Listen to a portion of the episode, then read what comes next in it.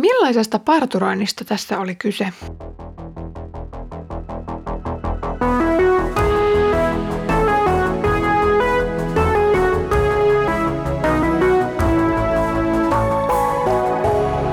Kirjoitusten pauloissa. Tervetuloa Kirjoitusten pauloissa podcastin pariin.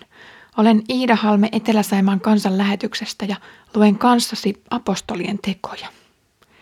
Edellisellä kerralla viivyimme reilun puolitoista vuotta Korintissa. Ja Paavali kirjoittikin myöhemmin myös kaksi pitkää kirjettä juuri tuolle seurakunnalle. Korintissa koetun vastustuksen lomassa Paavali toteutti Jeesuksen kehotusta pyyhkiä kaupungin pölyt vaatteistaan, mikäli lähettiä ei otettu vastaan. Herra myös ilmestyi Paavalille tuolla Korintissa ja vahvisti häntä. Työllä oli hedelmänsä, mikä näkyy muun muassa siinä, että Paavalin kirjeiden aikaan Korintin seurakuntaelämä oli hyvin aktiivista ja sinne oli syytä kirjoittaa kaksi pitkää kirjettä. Mutta nyt luen apostolien tekojen luvusta 18, jakeet 18-23. Paavali viipyi Korintissa vielä jonkin aikaa. Sitten hän hyvästeli veljet ja lähti purjehtimaan kohti Syyriaa yhdessä Priskillan ja Akilan kanssa. Hän oli Kenkreassa leikkauttanut hiuksensa, koska oli antanut uhrilupauksen. Kun he saapuivat Efesokseen, Paavali erosi matkatovereistaan. Hän meni sitten synagogaan ja keskusteli sieltä juutalaisten kanssa. Nämä pyysivät häntä jäämään pidemmäksi aikaa, mutta hän ei suostunut. Vaan hyvästeli heidät sanoen, tulen kyllä uudelleen luoksenne, jos Jumala suo. Sitten hän purjehti Efesoksesta, nousi Kenkrässä maihin ja jatkoi edelleen Jerusalemiin. Hän tervehti seurakuntaa ja matkasi sitten Antiokiaan. Viivettyään siellä jonkin aikaa, hän lähti taas matkaan, vaelsi Kalatian ja edelleen Fryykian halki ja rohkaisi kaikkialla opetuslapsia. Tiivistempoisen kerronnan välissä on aika pysäyttää paikkakunnalta toiselle juokseminen ja otettava kotimaan jakso lähetystyöstä. Tämänkertaisessa tekstijaksossa toki vieraillaan useammalla paikkakunnalla pysähtymättä sen enempää avaamaan, mitä kullakin paikalla tapahtui. Matkakertomukset vaikkapa Korintista, Perojasta tai Kyprokselta käsittävät jopa vuosien tapahtumien tiivistämisen ehkäpä parinkymmeneen jakeeseen. Nyt Luukas kuvaili muutamalla jakeella Paavalin reitin Korintista Jerusalemiin asti ja sieltä edelleen uudelle matkalle. Vaikka Jerusalem ei ollutkaan Paavalin varsinainen lähettävä seurakunta, vierailu kirkon äidin luona oli jostain syystä nyt ajankohtaista. Varmasti Jerusalemin seurakuntaa kiinnosti Paavalin mukanaan tuomat kuulumiset eri puolilta Rooman laajaa valtakuntaa. Ilosanoman levittäjiä oli Paavalin ohella liikenteessä lukuisia muitakin, mikä käy ilmi Luukkaan kerronnassa vähän niin kuin sivulauseissa. Esimerkiksi Korintin kertomuksessa mainittiin Priskilla, Agilas, Sostenes, Timoteus ja Siilas. Usealla henkilöllä näyttää siis olevan liikkuvainen elämäntapa, jossa kuljetaan paikasta toiseen pyhän hengen johdatuksessa.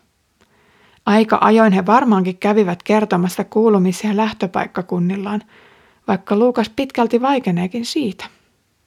Tämän kirjan tarkoitus on toimia Paavalin työn ja elämän esittelijänä.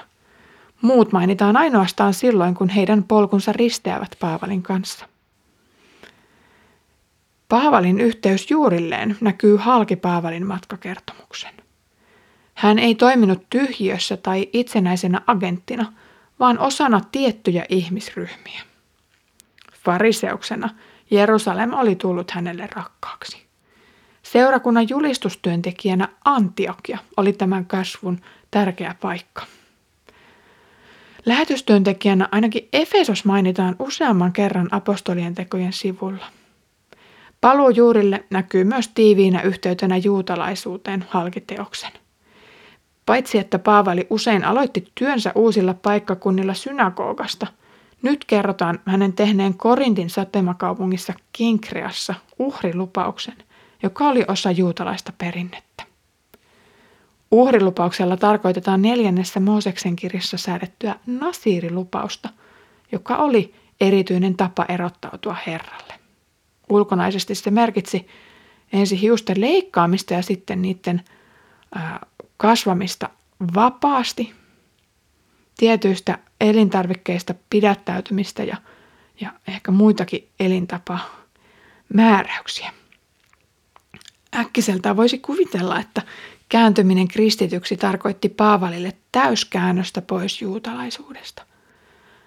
Pari tuhatta vuotta myöhemmin kristittynä eläminen alkujaan pakanamaassa kaukana Israelista vääristi tätä asetelmaa huimasti. Perisuomalaiselle olisi kummallinen ajatus harkita vaikkapa ympärileikkausta tai nasirilupausta. Mutta Israelin kansaan kuuluvalle Paavalille taas moni juutalainen perinne säilyi luontevana osana elämää myös kristityksi tulemisen jälkeen. Nykyaikaan sovelluttuna Paavali olisikin varmaankin sellainen messianinen juutalainen. Siis juutalainen, joka uskoo Jeesuksen olevan se luvattu Messias, josta vanha testamentti puhuu. Ajattelen, että on mahdotonta löytää vastinetta tälle suomalaisesta kulttuurista, mutta ehkä heikohkona esimerkkinä siitä voisi sanoa, että harva suomalainen yleensä luopuu saunomisesta uskoon tulon myötä. Juutalaisissa perinteissä oli paljon sellaista luovuttamatonta, josta Paavali ei kristityksi tulemisen jälkeen mitenkään voinut luopua. Efesoksen mainitseminen useita kertoja on puhuttelevaa. Se näyttää olevan yksi keskeisistä paikkakunnista, vaikkapa esimerkiksi efesolaisille osoitettu kirje itsessään on lyhyehkö. Tällä kerralla efesolaiset pyytävät Paavalia viipymään luonaan pidemmänkin aikaa, mutta Paavalilla on nyt kiire eteenpäin. Hän lupaa kyllä palata heidän luokseen, jos Jumala niin suo. Nyt johdatuksen suunta on muualle ja siksi on aika purjehtia Välimeren yli eteenpäin. Efesos on jatkossa matkojen risteyskaupunki, jossa Paavali näyttää vieraileman enemmän kuin muilla lähetysmatkoillaan. Useampi paikkakunta tässä lyhyessä kertomuksessa on satamakaupunki. Aiemmin on kuultu mainittavan jo Kenkria ja Efesos. Kolmantena satamakaupunkina Luukas kertoo Paavalin tulleen Kesareaan. Kesarea oli alun perin foiniikkialaisten rakentama satama kaupunki Israelin rannikolla, jonka Herodes Suuri rakensi uudelleen myöhemmin. Tuolloin se sai keisari Augustuksen kunniaksi nimen Kesarea, eli keisari. Tästä lähtien se toimi roomalaisten sotilaallisena ja hallinnollisena keskuksena, ja sinne oli itse keisarinkin kätevää purjehtia aina tarpeen tullen. Paikalliset hallitsijat, kuten Herodes Suuri ja Pontius Pilatus, hallitsivat Israelia juuri sieltä käsin. Kesarean kautta kulki paitsi ihmiset myös kauppatavara. Se oli eräs reittien solmukohta. Kun Paavali tuli lännestä kohti Jerusalemia tai sieltä jälleen länteen, Kesarea oli luonteva lähtösatama, koska liikennöinti sieltä oli tiivistä.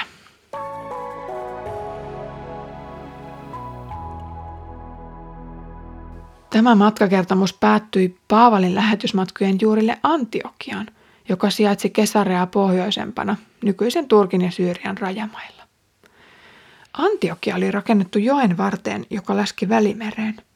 Sen varsinainen satamakaupunki oli nimeltään Seleukeia. Ajan viettäminen lähettävän seurakunnan yhteydessä oli Paavalille tärkeää.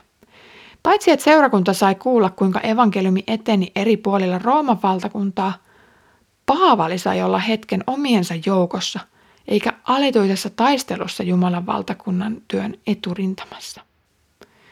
Paavalin kutsumus lähetystyöhön oli vakituista seurakuntayhteyttä voimakkaampi.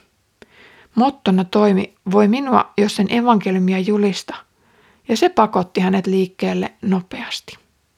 Olikin pian aika lähteä maareitteja pitkin Kalatian ja Frykian maakuntien halki. Matkan varrella Paavali tervehti seurakuntia, jotka oli perustettu eri puolille, ja myöhemmin samaisilla seuduilla kierrätettiin Paavalin kirjeitä. Nuoret seurakunnat olivat alttiita harhaopeille, ja siksi kaikenlainen opetus ja vahvistaminen oli niille elintärkeää. Niinpä Paavali opetti paitsi kasvatusten myös kirjeiden välityksellä. Paavalin pyrkimys oli itseään säästämättä livittää evankeliumi mahdollisimman laajalle ja vielä huolehtia uskon juurevuudesta sen jälkeenkin. Ajoittain henki esti häntä kulkemasta johonkin ja silloin oli pakko jättää kyseinen seutu Herran haltuun. Kiitos kun sinä kuuntelit tänään kirjoitusten pauloissa podcastia. Luimme lyhyen kertomuksen, jossa kierrettiin Korintista Jerusalemiin ja Antiokian kautta takaisin Turkin niemimaan seuduille. Yhteys eri ihmisryhmiin oli oleellinen osa Paavalin työtä, kuten tässä nyt huomattiin. Paavali toimi paitsi osana kristittyjen verkostoa, unohtamatta juutalaisia juuriaan. Ensi kerralla unohdamme kuitenkin itse hetkeksi Paavalin ja puhumme joistakin muista alkukirkon vaikuttajista. Voit jäädä pohtimaan, keitä he sitten ovatkaan. Ja ennen heihin tutustumista Herramme Jeesuksen Kristuksen armo, Isä Jumalan rakkaus ja Pyhän Hengen osallisuus olkoon meidän kaikkien kanssa.